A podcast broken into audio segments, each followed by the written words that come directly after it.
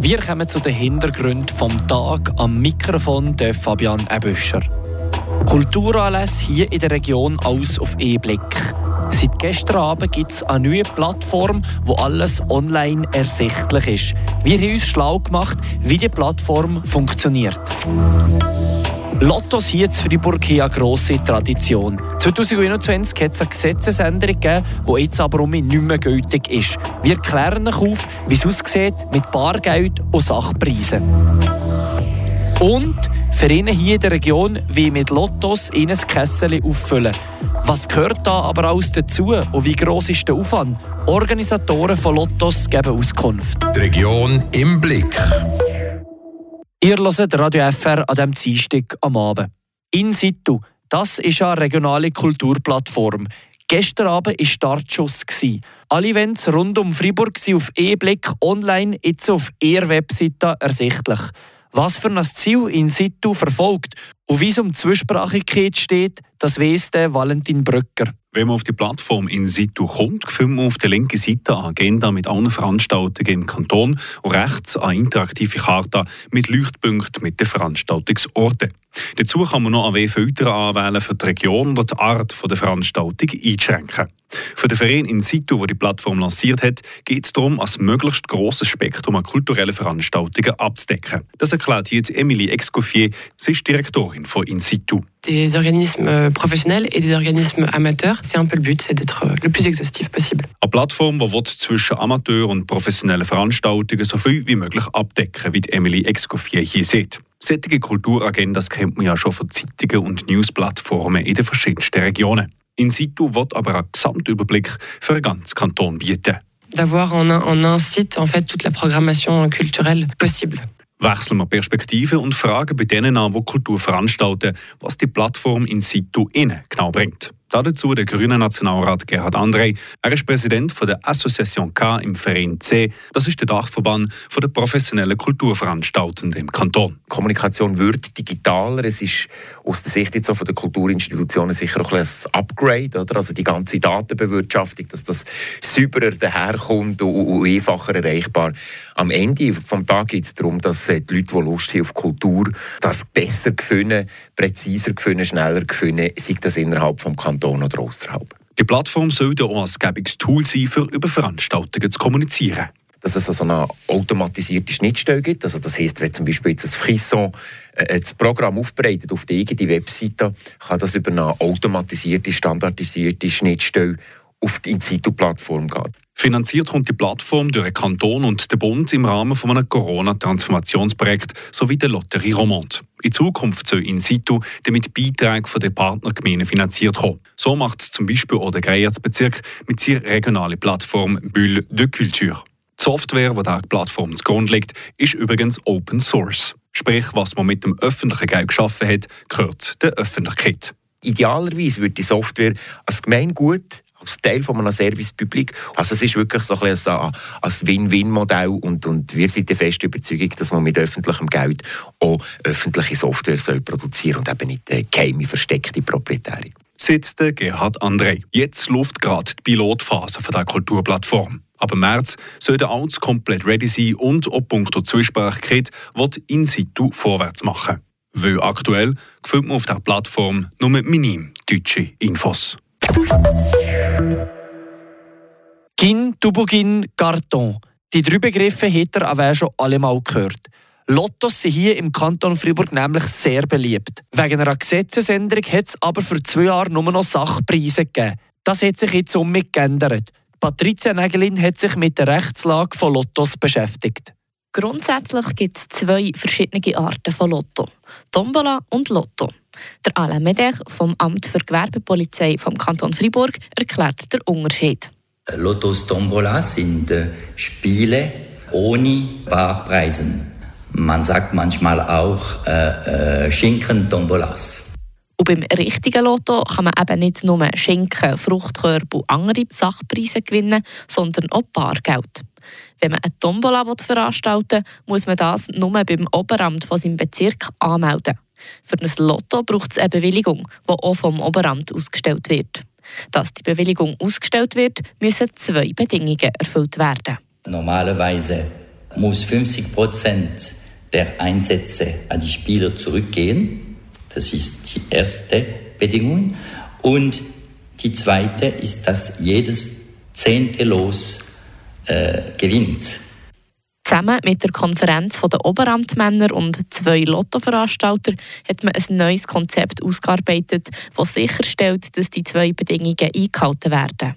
Es gibt mehr Lose, das heißt, äh, dass es einfacher ist zu garantieren, dass jedes zehnte Los gewinnt.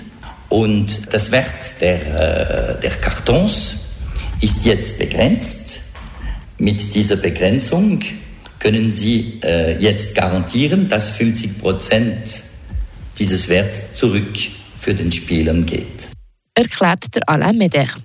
Nach dem erfolgreichen Lotto-Event muss nach innerhalb drei Monaten ein Bericht an das Amt für Gewerbepolizei geschickt werden, dass die noch einmal kontrollieren können, dass sich auch wirklich genau an das Konzept gehalten ist worden.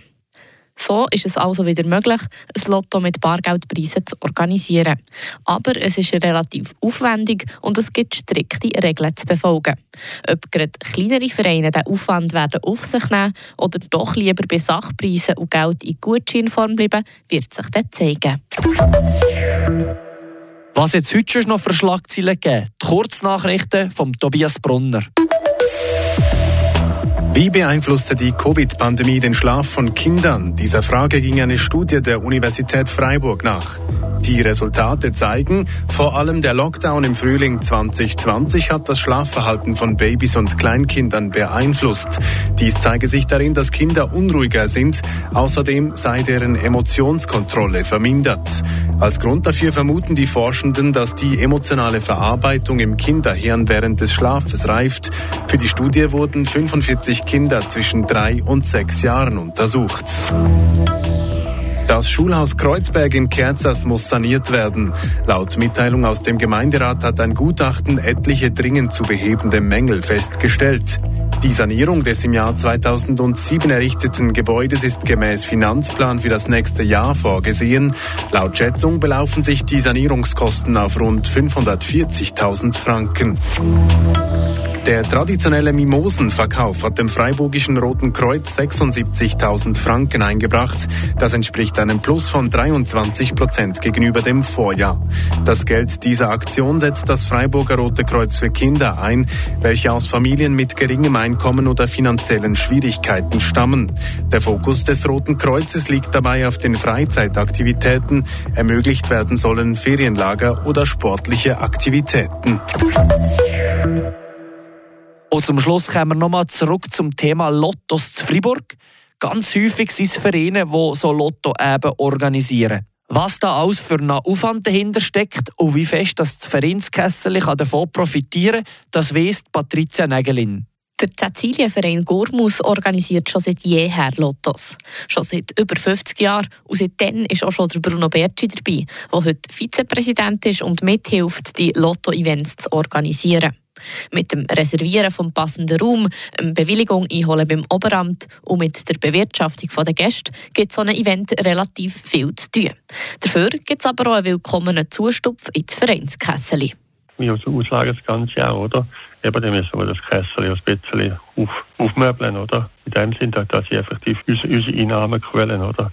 Aber auch der gesellige Aspekt darf natürlich nicht zu kurz kommen an so einem Anlass. Die Leute schätzen das Engagement des Dorfvereins und natürlich haben sie auch Freude an den Preisen, die es zu gewinnen gibt. Sagen wir ungefähr ein Drittel ist Lebensmittel und Fleisch gewesen, oder? Und zwei Drittel in, in, in Geldform. Das Geld bekommt man dann in Form von Gutscheinen, zum Beispiel vom Dorfmetzg zu Gurmus. Viel beliebter sind aber eigentlich die Bargeldpreise. Die Leute Jahre, jahreweise, seit ich dabei bin, seit ich helfe, organisieren, hat die Leute sie nicht lieber kein Lebensmittel gehört, mehr nur noch Bargeld. Weil das auf ältere Leute, alleinstehen haben die Leute, die das Video machen, wenn die, wenn die Schinken bekommen, sagen wir zwischen, zwischen 6 und 8 Kilo. In den letzten zwei Jahren haben die Organisatoren solche Preise wie eben Schinken müssen anbieten, weil Bargeldpreise verboten waren.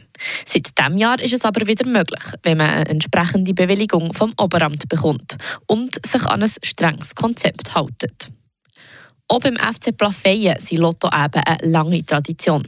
Sie organisieren sogar zwei Lotto jedes Jahr.